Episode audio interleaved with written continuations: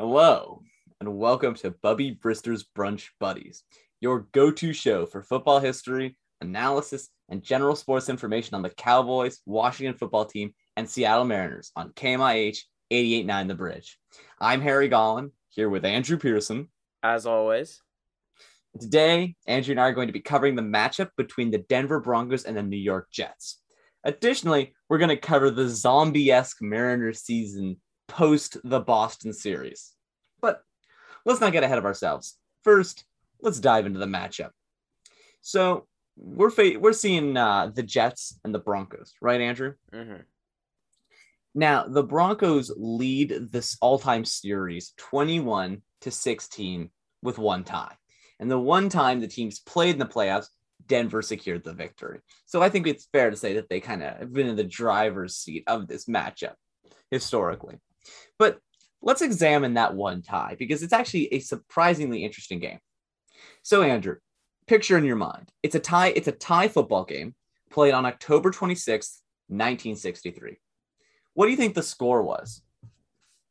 Uh, it's a 60s game, so it's probably like, I don't know, 14 to 6 or something like that. Well, what is a tie? Oh, you said it was a tie. It's a tie. Oh, it's probably like 3 3, dude. It was 35 35. I know. I In 1963? 1963. So, yeah, a little bit of a Weird. trip there. Yeah, so uh, before we get into the game, it's actually worth mentioning that this was a reasonably important year for the Jets. First of all, this was the fourth season of the franchise, but their first one under the Jets name. So there you go. And this was also their last season in the Polo Grounds as their home stadium. They would move to Shea Stadium next year. So a little bit of a fact there for you. And actually, Denver had an interesting season themselves. They were putrid, where the Jets were simply bad. Denver went 2 11 and 1, while New York went 5 8 and 1 over the entire season. So, you know, only the best. Only the best. But Denver actually set the record for most passing touchdowns allowed by a defense 40 in a single season. That wouldn't be broken until the end. Do you know this, Andrew? I actually don't. Okay, I'll give you a hint. It was in 2015. Who, the, Who do you think? Who was the worst pass defense in 2015? Uh, In 2015, good question. well, you're not like smiling ear to ear, so it's not the Cowboys. It's not the Cowboys. Uh, I feel like it was probably the Browns or something. No, it's the Saints. This was during the year when they were. These were the years they were Oh. wasting Brees. Oh, that's right. Yeah. Oh yeah, this is the year he he snapped, and he's like, "This is the year Drew Brees snapped at the media." He's like, "This will never happen again. I will un- I will never allow this a season of this putrid defense to ever allow to ever happen again. You know, for the sake of New Orleans." And then after that, they went on like this massive they that that continued until last year. This massive winning streak, Except in the playoffs. except in the playoffs. Yeah, we don't talk about that. anyway, but let's let's actually examine the game. Denver struck first with a throw from quarterback Mickey Slaughter, top-notch name, hitting Lionel Taylor. But Jets quarterback Dick Wood, despite early problems getting the offense going, lofted a 37-yard bomb to Don Maynard. After that, uh, after a Dick Christy TD run for the Jets late in the first quarter, the teams would trade TDs in the second quarter. So heading into the locker room, the Broncos were up 21 to 14. But Mickey Slaughter wouldn't rest, and he hit Bob Scarpitto and then uh, Bob Scarpitto for a touchdown, and then also Lionel Taylor, excuse me. And uh, oh, I'm sorry, that's why I'm thrown off. It was the Jets who were leading 21 to 14. All these old names are getting me mixed up. The point is, the Jets were winning, then two touchdowns, two quick touchdowns from the Broncos, flipped that score to 28 21. But Dick Woods stood tall, finding Maynard and then hitting Dee Mackey. With time uh, running out, the Broncos gave Johnny Stone the ball, and Andrew, wouldn't you know it, he dashed in to tie it. Absolutely. What a what Now- a legend. And Andrew, after this really exciting game between two pretty bad teams, well, it just had to have an epic finish, right? Of course it did. They just lay down and died, and they came in a tie. so that's all there. So a shockingly good game for a battle of mediocre and abysmal, but an anticlimactic ending nonetheless. I mean, just a really deflating performance at the end there. Just Yeah. not not exactly finishing strong. Indeed. But let's examine some of the names because this is where half the fun is for these old games, is examining the guys who were here. So Lionel Taylor this year, despite an absolutely abysmal sport a supporting cast in Denver, racked up 78 catches. Ooh. Not only that, he's actually the first receiver to catch 100 passes in a single season and rack up a thousand yards receiving. I mean, not only that, but he, he was getting these passes in the 60s. Yeah. And also from Mickey Slaughter. No disrespect, Mickey, but like He's no Bubby. No, but exactly. But you know what? Despite being an inaugural uh, member of Denver's Ring of Fame, I hate to say it, Andrew, we've got a new Hall of Fame snub person. It's Oh, not just Mark no. Moseley. They Lionel Taylor is, according to his Wikipedia article, not in the Pro Football Hall of Fame. No. But he's in but he's in the he, he is at Denver Ring of least Fame. he- yeah, he's in the Denver Ring of Is it Ring of Honor Yeah. or Ring of Fame? The Ring of Fame is for the Denver one. Yeah, cuz I know for the Cowboys it's Ring of Honor. Yeah, well, for the the Cowboys, got to be cringy about everything. Oh, I bet watch the Washington one also be the Ring of Honor. uh, Washington football team ring of honor. It is. it's okay when my team does it, Andrew. That's rule number one. All right. Anyway, not only is was he snubbed for his excellent playing career, he was actually a very successful assistant coach on the Steelers. Well, some of the Iron Curtain years. So he's apparently, according to a Sports Illustrated article, never once been considered Are you which- kidding me? seems hard to believe. He did play in the AFL, but it's worth mentioning that AFL, the top AFL receiver, consistently outperformed the top NFL receiver when they were separate leagues. So he was the when best. was the league- merger? 68? It was one of the 60 years. It was 60s, but this was pre-merger. Uh, but he was the best receiver. He was the best professional football receiver in the world for a couple of years there. And the fact that he hasn't even gotten any consideration seems a little galling. I know. What what a just not even getting a single recognition either. That's so odd. Strange. But let's talk about Mickey Slaughter. So that was the Denver QB throwing to Lionel Taylor. Now, to be honest, his NFL career was not exactly star studded. He actually still holds the rookie record for most interceptions in a single game by a Broncos rookie QB with five against the Houston Oilers. So, That's such a specific stat. yeah, but five interceptions in a single game. That is pretty bad. is pretty especially bad. when this was back in the 60s they would pull quarterbacks in the 60s yeah they Yeah. quick hooks so he was in there to lose it. I don't know. In it to win it more like in it to lose it because they they, really they just left him to die, man. yeah. And this was a rookie too. But in fairness he was actually pretty good at louisiana tech. And after getting a master's in business administration he took a job as an assistant for the football team at his alma mater and actually ended up coaching terry bradshaw. It's pretty good right? Hmm also, Pat Tilley, who you may remember as a pretty excellent receiver for the Cardinals um, back in the day, hmm around the same time as Terry Bradshaw. And this is real, Andrew. He also coached Phil Robertson of Duck Dynasty. That's pretty cool. That, So, yeah, that he- actually is pretty cool. So he, he coached some important people. And to sort of round out our examination of big players in this game, we've got Dick Wood, the Jets QB. He was actually a pretty good coach. He worked notably with Randall Cunningham, uh, and that was good, right? He was a good coach, well regarded. As a player, So was he was he a quarterbacks coach or yeah, Yeah. okay? um, but admittedly, he didn't he didn't have the most star-studded play uh, playing career, but he did interestingly participate in two major firsts. He was the first quarterback to throw a touchdown at Shea Stadium, Mhm. right? And secondly, he was actually on the first Dolphins team ever. So On the inaugural on the inaugural series inaug- inaugural season. There we go. Got it out. Yeah. Mm-hmm. But folks, what are we asking? Where's where's Bubby in all of this? Where is he? patience, patience. All right. Number one, Bubby actually was a backup quarterback for the Jets in 95, and he was famously John Elway's backup in the late 90s for the Broncos. So he's connected to both teams. But Bubby played the Jets once with Denver, but he only came in relief. He only threw five passes, and it wasn't a very good game. So it's not really worth talking about. Um, he came in in relief of Brian Griese, who went 15 for 31. So it was it was one of those games.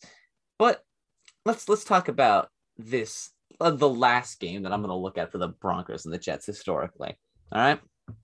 So it's November 5th, 2005. The Jets are led by another show favorite, Vinny Testaverde. Uh, but they're facing off against the tragically bubbyless Brian Griese led Broncos. Well, what happens? They lose. Uh, thanks to Terrell Davis and Griese, the Broncos jump out to a 17 to nothing lead midway through the second quarter. and what year is this again? Uh, 2000. 2000. So this would have been the first year without Elway, right? Was this the first or the second year without Elway? It was 99 the first year without Elway, or was it? Well, Elway retired on top, but I can't remember if he won 99. No, he didn't win 99. No, right? he won 98, right? So then that means it was the second year post. Yes, yes, I think yeah, that's right. Yeah, yeah. This would have been when when TD just started getting, you know, season-ending injuries pretty much every year. Mm-hmm. But they were up 17 to nothing, and despite Curtis Martin, despite Curtis, uh, Curtis Martin's efforts, they were the Jets were still down big heading into the end of halftime. But Vinny, he came out firing, connected with Anthony Becht, and another field goal brought the Jets even at 20 with Denver. Kind of a collapse from Denver, considering it wasn't even the fourth quarter and they were tied 20 all. And this would have been the Bill Parcells led Jets, right? Mm-hmm. Bill Parcells, Curtis Martin, Wonder Boy himself. That's right. Unfortunately for uh, Jets fans, Denver snuck in a kick of their own to get to regain the lead 23-20. And Brian Griese would hit Ed McCaffrey for McCaffrey's second TD of the game. And a late Jets field goal didn't close the gap. So the Jets fell 30 to 23. Fun fact, folks: Ed McCaffrey is Christian McCaffrey's father. So I yeah, really? Really? yeah, that that is true. Better than Christian McCaffrey. Hot take. Hmm, hmm, hmm. Hot take. I don't know. I don't know Ed McCaffrey's career stats to be honest. It's okay. It's okay. It's okay. Well, what is it with second generation NFL players, man? They've just gotten big recently, you know? I know, like Antoine Winfield Jr., Joe Horn Jr., or no, not Joe Horn Jr. It was uh, uh what what was uh what was Joe Horn Jr. J.C. Horn? Yeah, J.C. Horn. JC Horn. Yeah. Yeah, and then Asante Patrick Sam. Asante Samuel Jr., Patrick Yeah. Surtain, the second, right? It's not Junior, it's the second. Patrick Yeah. Patrick Surtain, the sequel. Number two. It's still not on the Cowboys. Watch him watch him be on the Cowboys, but it's super late career. He's a safety now. Jerry Jones will be like, I'm finally decided to invest in defense. it'll, but it won't be Jerry. It'll be like, it'll be like It'll Jerry's be Steven. rolled out. It- It'll be Steven. No, it'll, no, Jerry will be on like it'll be rolled out by Steven to like officially sign all the declarations. Jerry no, will- no, it'll it'll be Jerry's brain in a tank hooked up to a robot. like Mother Brain, just he's like, I'll never relinquish the control of the Cowboys. I'm still a very hands-on general manager. I'm more hands-on than most owners in the NFL, and I don't even have hands. Jerry Jones will Uh. be 95, just cryogenic, his body cryogenically frozen. it's like unfreeze when we win the Super Bowl. Stays frozen forever. Uh, uh, man, poor. I would say I sympathize with Jerry Jones, but I really don't. I mean, honestly. Well, okay, Andrew. Genuine question here. mhm. How good are the Cowboys? This year, well, we're kind of we're kind of segueing here away from the Jets and the Well, Broncos. I, it's but- a quick tangent. I don't think we need to. We don't need like a, a, well, super huge. oh, I, oh, I could make intense- I could make this. I know you could. I know you could. And folks, keep your ears peeled on the radio. We will occasionally go live uh, during certain hours of the day. So sometimes you, if you missed it, we did a Tua Tagovailoa hit piece. I think you Uh, mean constructive criticism, Harry. Did you tell him what he could do better, or did you just say he was bad? I think we only said he was bad. Uh, uh, don't worry about it. Don't worry about it. And then what was the other one we did? Uh, we, we went over some of the games that happened just this past week. I think so. Uh, yeah. But but just a quick tangent, Andrew. Are the Cowboys good? Like rating them from a Are they- scale, Like, uh, are they are they- actually good? like from Jaguars at the top to I mean at the bottom to you know your your Chiefs. Chiefs ish tier at the top, and then probably like a mid tier team like uh the Panthers. No, the Panthers are a little No, no, no, no. Like um Like the Cardinals. be- Like, eh, yeah, Cardinals, Titans, something like that. I would Um, put them a little like one or two spots under the Cardinals and the Titans right now. Okay, so sort of like slightly below average. Like, no, like slight, like slightly above average. In definitely Slightly above average. Actually, I think I think a perfect way to rank would be wherever the Chargers are, put them right next to the Chargers. Uh, I who, think who the they Chargers are a better team. I, They have a defense, oh, like a good defense.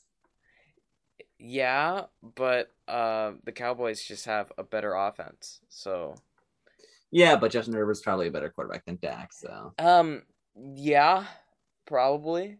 Yeah, probably. But that remains to be seen. I just want to see him do it for a few more weeks, and then I'll be Mhm, ready to. mhm. I'll be ready to. Yeah, move. well, if we're talking about like stocks on Ryan to the moon, Taylor Heinicke to the moon, baby. I mean, he is the gonna be- best. he is the best backup in the. He's going to be the best backup. He's the best the quarter. He's going to be the best quarterback in the league. Patrick Mm. Mahomes, who Aaron Rodgers, who's that old guy?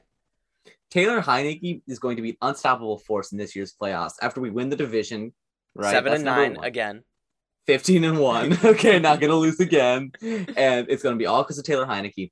And then they're to get to the, then they're to play Tom Brady in the NFC Championship. Tom Brady is to pass for like 500 yards, but Taylor Heinicke will pass for a thousand yards in a single game. Um, and Terry McLaurin will catch 300 of them. And then we get to the Super Bowl, and it will be somehow simultaneously against the Chiefs and the Bills, and he will beat them both At the same time. at the same time. I mean, they're gonna have like 22 men on the field, and Taylor Heinicke's still he's still gonna win. You know. Anyways, folks. Anyway, that's a tangent. That's a tangent. Bringing it back, bringing it back in this matchup of the best the NFL has to offer: Broncos Jets. What are we looking at, Andrew? Oh, oh boy, this is uh this is gonna be a doozy. So I do think the Jets um are definitely in the bottom tier of teams that are you can pretty much write them off for the year. Um it was really interesting to see last week. I, ha- I had a lot of faith in Zach Wilson, and I still do. Um, but last week was very, very ugly. Uh, you know, one or two of those picks weren't his fault, but he threw four of them, and some of them were really, really bad. It was, um, it wasn't fun. It, it Can we it- take a moment to remember our fallen comrades? Zach Wilson's pride, Yeah, number one. I mean, There- jeez. there it went. There's, you know, he, you know what I'll say? He's pulling a Jarred Kelenic. oh my. He is. When you think about relative sample size for how long the season is, Kelenic had what? How many at bats? I mean, he was up there. Like his over 39 streak was 39 at bats. Yeah, I mean, once if he plays around three, four games, he'll be at the Kelenic sample size relative to the length of the season. Mhm. So, Yeah, I mean, so Zach Wilson, he has he has a wonderful arm. I think he's a really smart uh, quarterback. reads the reads the field really well. Oddly, really good pocket presence. He showed that in Game One um, against the Panthers. It's just that last week he just got bullied. He got bullied. he he was he was seeing ghosts, and um, I mean, you gotta you gotta Bill Belichick dominates rookie quarterbacks. you gotta you got you gotta understand. Bill Belichick loves young QBs so much. You'd think he'd um. Actually, yeah, I'm not gonna say that joke, but uh, I'm just gonna stop myself. Before, okay, all right. I think you could tell where that. I think you could tell where that one was going, Harry. Yeah, And real uh, quick yeah, though. we're not we're gonna stop that there. real quick before before we get too far i just wanted to point out right that um there was this like well there was the classic welcome to the nfl moment in the in week one where zach wilson like held the ball for like five seconds too long blind side hit By Brian Burns, who came Yeah. in unblocked. a jets moment Jets moment. it's like adam gase he's not really gone he's still with us the ghost of Adam Gase is still around on the Jets, Giving Prob- people rabies.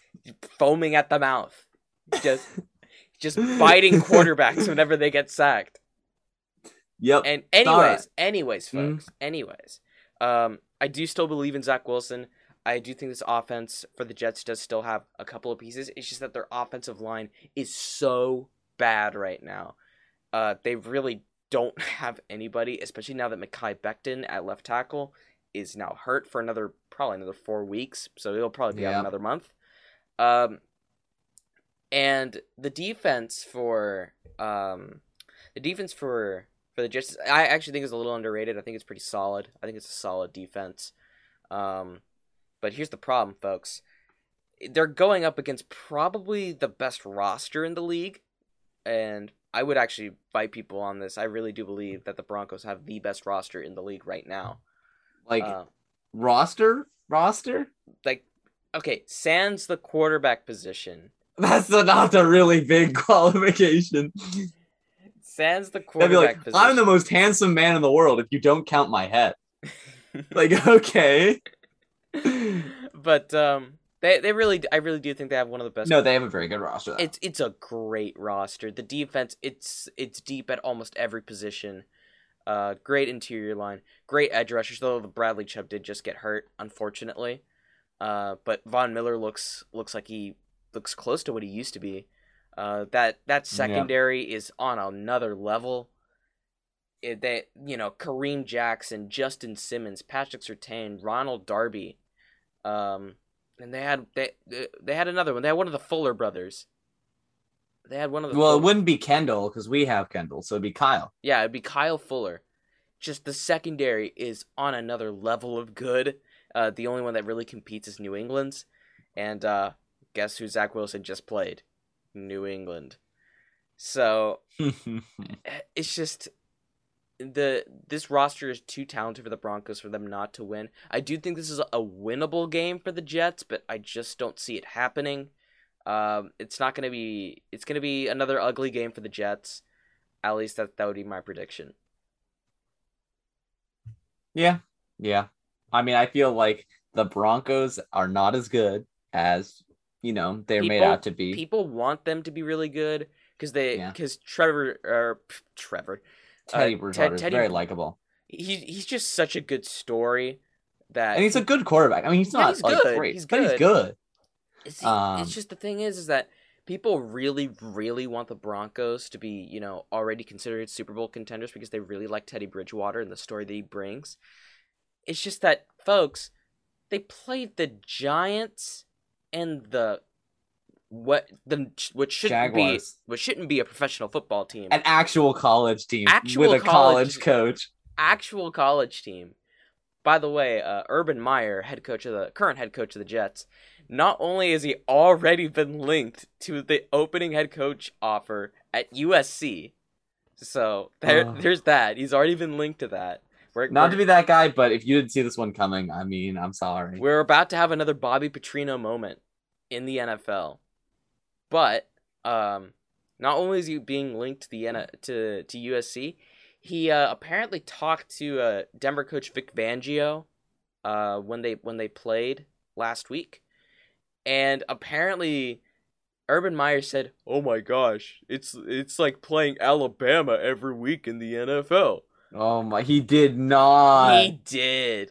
He did not. He, he, he absolutely did. This came out today. That's horrible. I can't believe he would ever say that. That is just that's embarrassing. I'm embarrassed for Urban Meyer that he would say such a stupid thing. Oh, he's like playing Bell Alabama every week. Oh Wow, wow! Oh these wow! Professional football teams are better than the college teams. Who Who'da thunk it, Irvin? Wow. Oh my Uh, my team my team isn't just inherently more talented than everybody else. That's actually a really interesting point, right? Is that the best college coaches are not necessarily the best pure coaches. It's a lot about recruiting and such. Whereas in the NFL, when you're a head coach, in many ways, it's kind of the talent that you have, you know? Mm-hmm. The actual like there's no there's no gimme game in the NFL. Uh but I can go on. We we will we will probably go live at some point and rant about how much we hate Urban Meyer in the NFL, but that's the Urban Meyer experiment has already failed. I'll be It's quite true. honest. But I wanted to get back to your point about the Broncos. And I think that honestly, I agree with you fundamentally. The Broncos are not in that upper echelon of teams. Not yet, the- and not yet. no, not yet. They'll beat the Jets because the Jets are terrible. Yeah, If they lose, it'll be either because Zach Wilson plays out of his mind or something goes horribly wrong. But more interestingly, as I think the Broncos are a good representation of a team that is good for football and good for sports in general.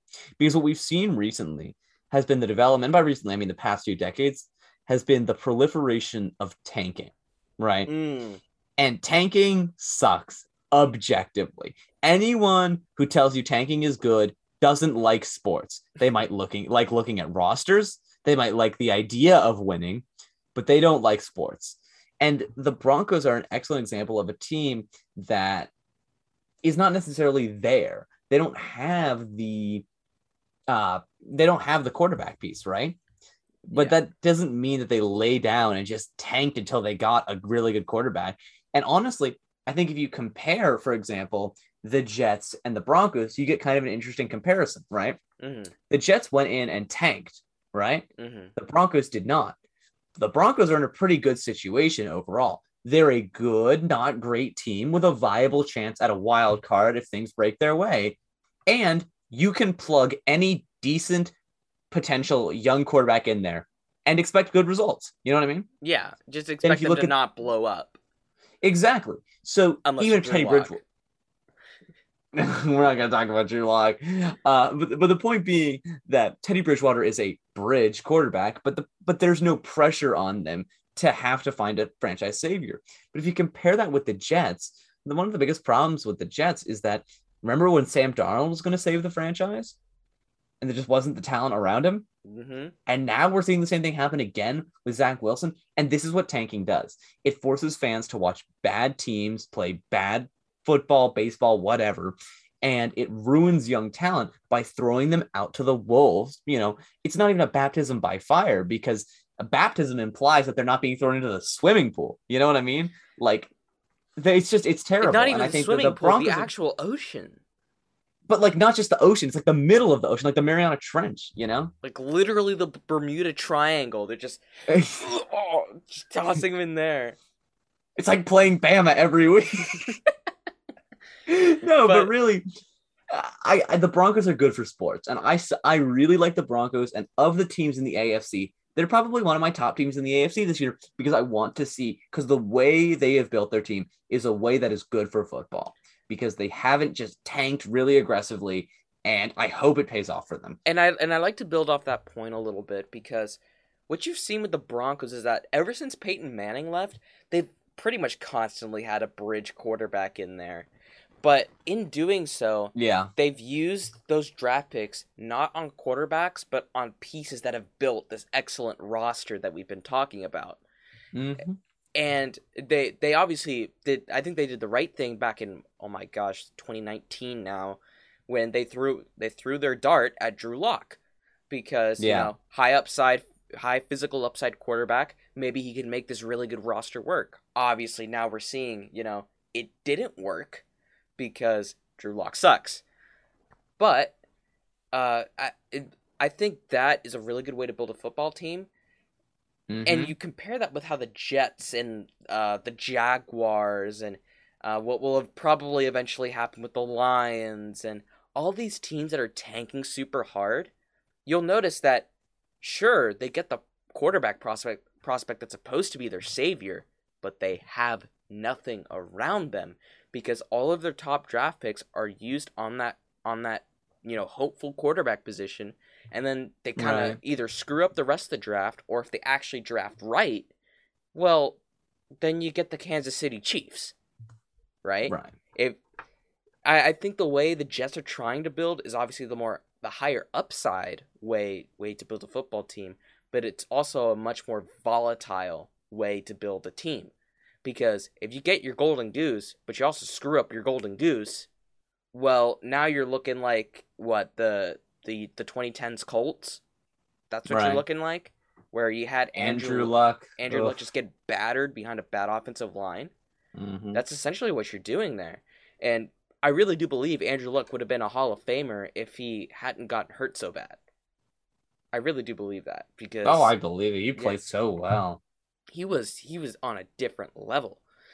I mean, it's just it's frustrating. Now, I do object on specifically the Jets case because uh, I do think they're starting to build a little more. The the gate. They're, let me put it this way: I think Zach Wilson has a better chance than Sam Darnold because when Zan, Sam Darnold went in there, there was genuinely nothing there.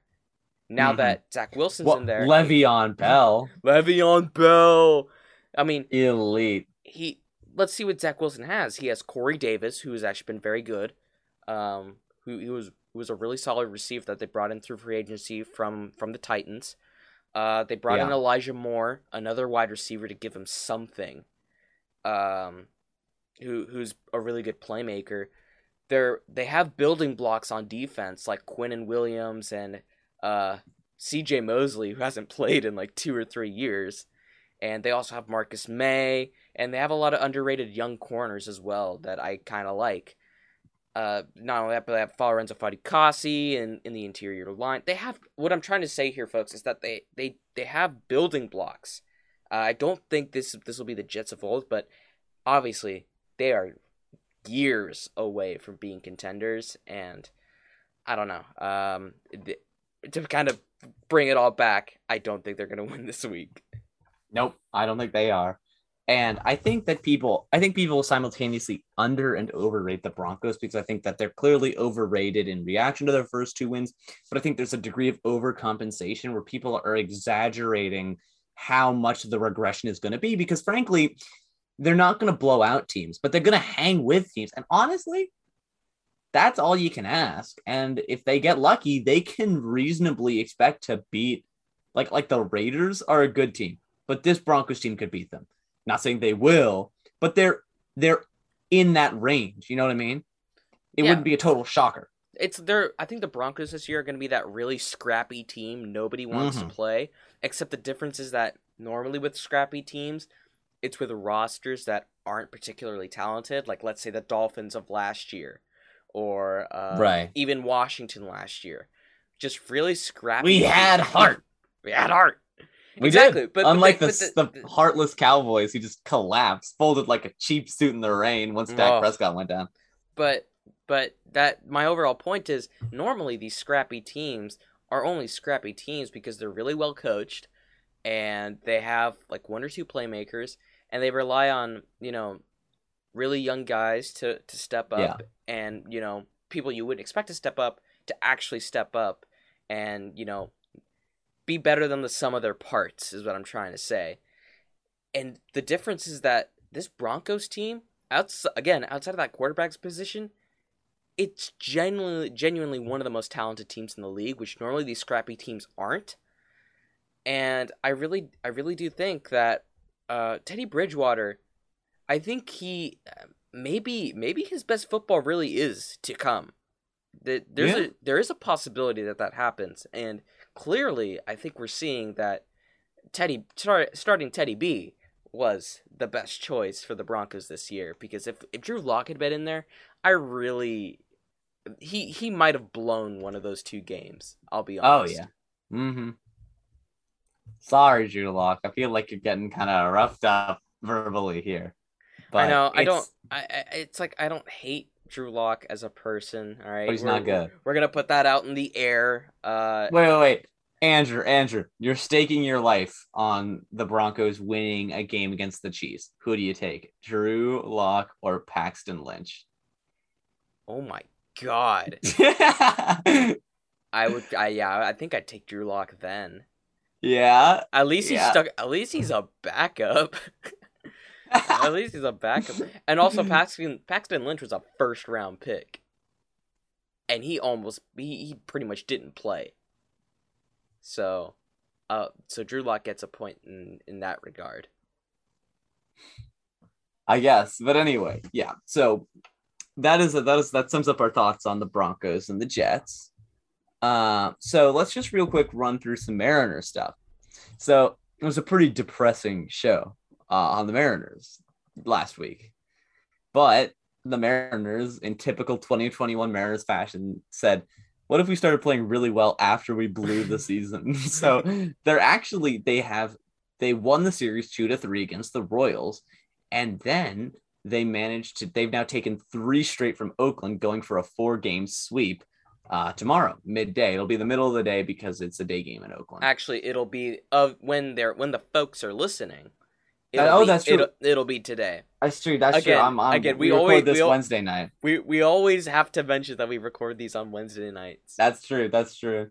Well, once baseball season's over, it won't be as much of a problem because baseball's really the one that throws me off. But yes, by the time our show rolls around, it should be over, barring extra innings or a really slow game.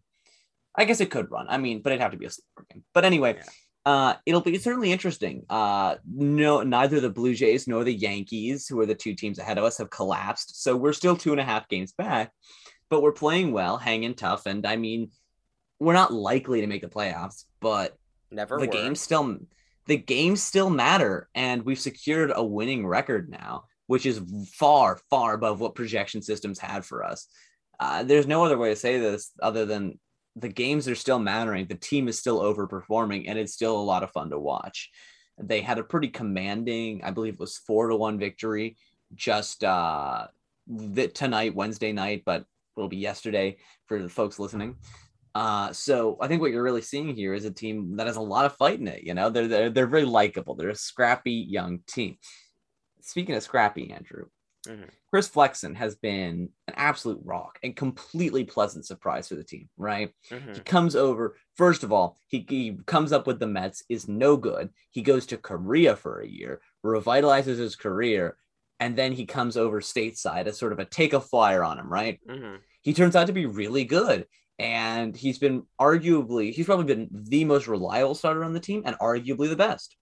Well, with tonight's win for Flexen, he secured a 690 winning percentage, which is actually really impressive when you consider all things considered, you know? I mean, it, it it's just a really nice performance from Chris Flexen. You know, somebody did the the super scrappy. You know, let's let's just let let's just take this. It, it's like an undrafted. It's like when when when an undrafted running back really hits in football, where you just take a flyer on on some talent that you think is a bit overlooked, and they end up being good. It's like James Robinson, right? Yeah. hmm But they still drafted Etienne. So, you know, But he also got hurt for the season, so it didn't even matter.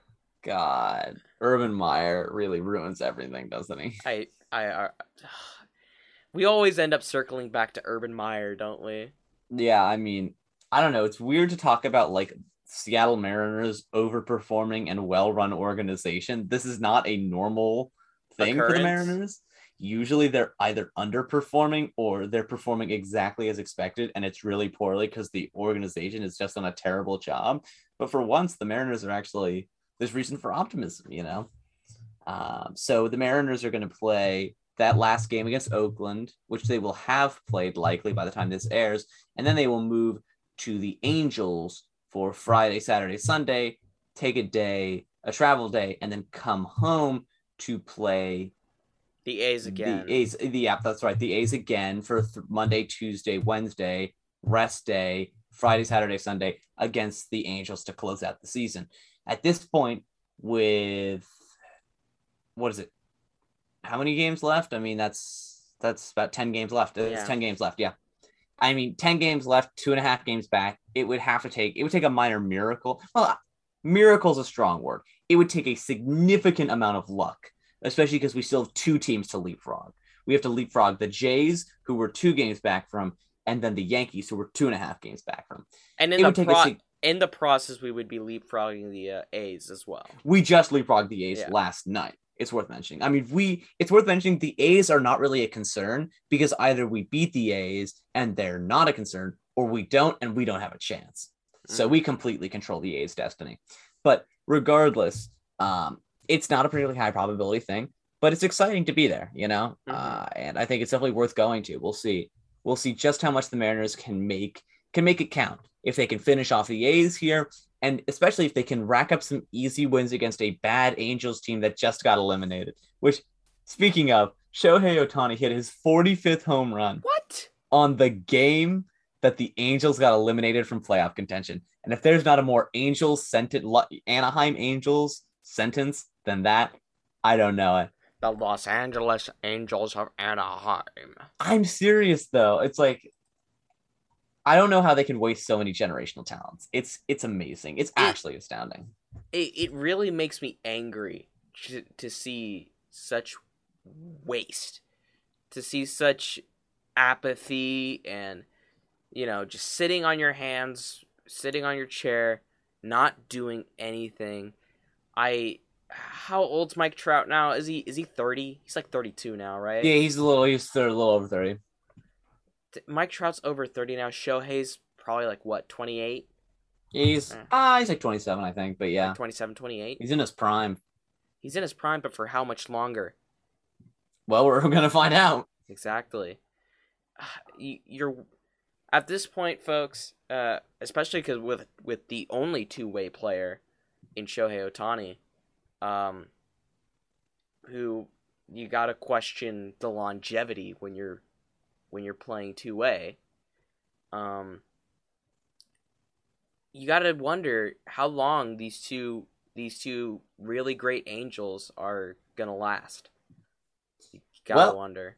I I just really feel like it's what's striking to me is that they drafted all pitchers in the MLB draft this past year, which is just really funny as an overcorrection to years of not being able to cultivate any pitching depth in the organization. But it just represents how poorly run the Angels are. They're run as a team that kind of quixotically decides to get to to be good, but they're a perfect example of how just spending money isn't enough. You know, hmm uh, they will go for all these big free agent signings, but they don't understand that to win, especially in baseball, you can't, you honestly cannot just bring in good free agents. You have to have a deep organization, and no effort has been made on that front. I mean, I think to kind of build off that, uh, fans, fans, so often when their when their teams, you know, aren't winning enough, right? Right. They just say, "Why doesn't this team just spend money? Why are these Why are these guys so cheap? Why are these guys never going out and getting free agents to build?" That's a Mariners moment, to be clear. Yeah. Why are the guys never going out, getting free agents, and building around our core? We don't get it. yeah. The Angels are a prime example of a team that did that and just doesn't get it right. You get stuck with frustrating mediocrity, with Mhm. a good but never good enough team when you just spend money because you, you got to understand you need to have you need to have at least a mediocre farm system you need to have some level of depth if you want to win in the MLB and maybe right. spend a little bit of money to supplement that but you can't just build a team around you know around your high priced free agents Yeah, absolutely. I mean, I think you're absolutely right, Andrew. And I think that that's where we, I think that's really where the the most the, the bluntest point of this whole affair is, which is that what the weird thing about baseball is that if you really want to, you can essentially be a good team forever. Look no further than the Dodgers, who are a well-run organization that invest in their minor leaguers, draft smartly, and also pay a lot of money for free agents because they're willing to run a high payroll while also uh, basically because they're willing to pay a lot of money for good performance at the major league level, they don't have to trade prospects for those contributors later down the line. So they've essentially been able to maintain a constant drip feed of young talent to take the place of older, more expensive talent. So if you're willing to run a high payroll and you have the coaching staff and the innovation and the willingness to spend at every level in the organization, you can be good. But the Angels are just different from many others. Also, the Angels are infamous for having some of the worst abuses in terms of feeding their minor league players absolute crap and not paying for their housing so that it's actually they actually lose money on homestands. Did you see that one?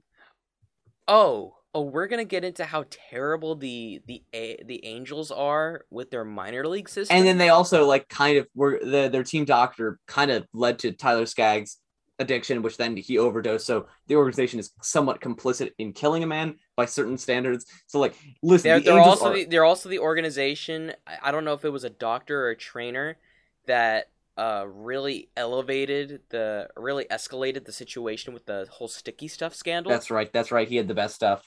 Um, really, it's wild. I don't know what else to say. The Angels are an absolutely terrible organization, but unlike many other teams where the what's stopping them from being good is not spending money at the at sort of the big level, the Angels are willing to spend money, but only at the major league level, and they won't invest later down.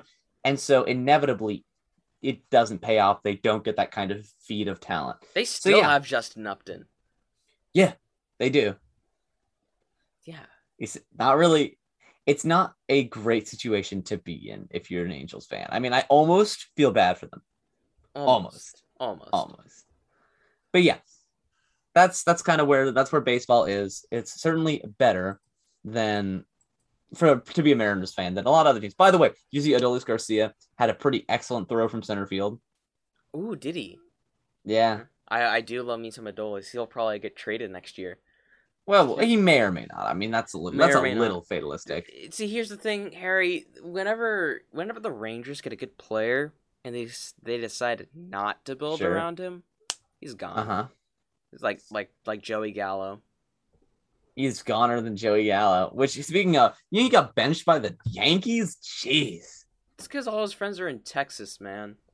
He doesn't All like his- it. He doesn't like it there. Well, he kind of wanted to be traded, reportedly. So. No, he know. no. Reportedly, he wanted to stay. Reportedly, Well, he wanted to stay to be paid money and play on a good team, which the Rangers ownership was like, "No, you're going to the Yankees, son." and We're they they got he got traded for a bunch of peanuts, man. Yeah, not really. The Yankees, as usual, buy surprisingly low. But hey, they also benefit a lot from the New York media hype machine, which hypes up all their prospects. So they Mhm. can usually oversell on their prospects. But yeah, uh, just not not a great situation, I don't believe. But hey, you know, look on the bright side, Andrew. You can cheer for the Mariners. The Mariners have officially become my uh, surrogate team. Yeah. My, Surrogate my, team my, until my, my foster team. they're like um they're your stepdad at this point i think you know they've adopted you because your dad's such a deadbeat he traded your older sibling joey just gone uh, yeah i sent joey to new york your he's not gonna come back Wow. Send him to the glue factory. I mean honestly you know but hey you know you can cheer for the mariners and they can be good and then maybe when the rangers become good in 2078 you know then you can then you can go back to being a rangers fan you know I, I genuinely believe I may never see the the Rangers make another World Series. I might I might never see it again. it's a little it's a little hard to Say that. I get it. Yeah, but at the same time, if any organization was going to botch it outside of the Mariners, it feels like the Rangers are pretty high up there, you know? I know that's the thing, and that dude, that's one of my that's one of my that, that might just be my earliest sports memory actually, the the 2011 and 2010 World Series. That's yeah, that really is it because I know we never really watched the Cowboys growing up. We watched the Rangers, Right. and uh, and it was always my brother who Right. watch them, right? So I'd watch it like passingly every once in a while, but Mm, I I still remember 2011 20 the 2010 and 2011 uh World Series very well. It was uh yeah. it was bizarre. It was it's quite the uh quite It was a painful, yeah, painful experience for a Rangers fan. Oh yeah. Uh, I, as usual, the Cardinals are beneficiaries of fluky luck in the playoffs. Of Because they're course. the Cardinals. Doing I- their this doing their happens. necromancy as per usual. What do you expect? They're the Cardinals. Honestly, some of the most obnoxious fans, you know? For real, man. like they are I, I think the biggest thing is that St. Louis really does not have um Any other I- sports teams? well they have the Blues who've been good recently, but they don't have the history. And they then used the to have- Rams left them, so Oh, did you see the the? I think Stan Kroenke in the NFL just lost a suit. Um, I think s- the city of St. Louis was suing them for uh for moving the Rams, and they wanted the case dismissed, and they didn't. And the uh the judge denied it. I'm shocked, horrified. I refuse to believe. I know, good lord, Kroenke. I mean, someone should just take him and Spanos out back. You know what I mean? Dude, and watch educate them. I, and educate them. Out back and educate them. You know, I wonder what would happen if they lost that case. Do the do the Rams just kind of have to awkwardly move back to their college dorm? Is that where they need to go? I don't know, man. It is just not great. But what can we say? It's weird that my teams are not the worst run in football. I mean, the Washington football team is still very poorly run, but not on the football level, just on the everything else level. and the Mariners are legitimately well run. And they they brought in um can't remember her name, but she was a really experienced executive, like a, on the business side, to Mhm. replace Sigma male Kevin Mather, who just insulted everybody. Um, she, however, had a lot of success driving up attendance and working with fans. So she's not she's not involved on the baseball side. That's going to be all Jerry now. But that's pretty good because Jerry, I think, has been pretty good as a pretty good GM. She's very good at her job. So, frankly, the Mariners are looking pretty good. I know it's uh, it's very weird. It's very it's a very weird feeling of hope in Seattle. Uh, not obviously not applying to the Seahawks, but uh, but oh, the Seahawks are just Seahawks are so frustrating. Um, and and I guess we could we could end the show off this, but just make it quick. Um, yeah. All right. Well, Can can we just give like our our quick two cents on why we hate the Seahawks? yeah. Okay. I hate the Seahawks because it's twofold. One, I grew up in Seattle when the Seahawks were really good, while not being a Seahawks fans, and it was very obnoxious, especially because no one showed up for Mariners games, even though the Mariners were my team, but everyone showed up for Seahawks games. Who were not my team. But I think the main reason I hate the Seahawks at this point is because they're not good. They don't draft well. They're poorly run organization that gets away with it because they can coast on Russell Wilson's talent. And that's frustrating to me. And I feel like I've been waiting for the other shoe to drop on this organization for the past five years. And it just hasn't happened yet. I mean, no, be careful now after that that loss to the Titans. You know, It's, I'm not saying it's over or anything, but if there was a turning point, See here here's the thing about about the Seahawks. They'll they do this thing where or at least this year, especially like the last 2 or 3 years, um they just have a a bare bones borderline talentless defense with Bobby. Wagner and Jamal Adams and that's it. Um they they really have very little to no talent across the board on the rest of that defense. And the offense, the offensive line still isn't that great. So I don't understand what Seattle's just complete refusal to build an O line for Russell Wilson has been. I still don't understand it. I don't It- it- absolutely have to. So I won't. it's just they the Seahawks are a team that lean on their playmakers but have little to no depth. And Yeah. it's frustrating because you keep waiting for the talent to screw up and they did. They they did on the last couple of drives in that Titans game where they just shut It was out. pretty rough. They It just was got pretty rough. they just laid down and died because oh I I can't I can't throw to Tyler Lockett you know fifty yards downfield today oh no which they Is did Russell Wilson the worst quarterback in football? I don't know. I don't know. Wilson that- Inquiring minds want to know. All I'm going to say, in a, in a, if I had to bet my life on a game, would I take Taylor Heinicke or Russell Wilson? I think we all know the answer to that one Bubby Brister. Bubby Brister is the absolute the answer On that note, on that note thank you so much for listening to this episode of Bubby's Brunch Buddies. Hope you've gained, you've enjoyed and gained a new perspective on this season, on this upcoming game, or at least gained some more Bubby Brister trivia. Thanks again for listening. Have a great evening, and we hope to catch you next time.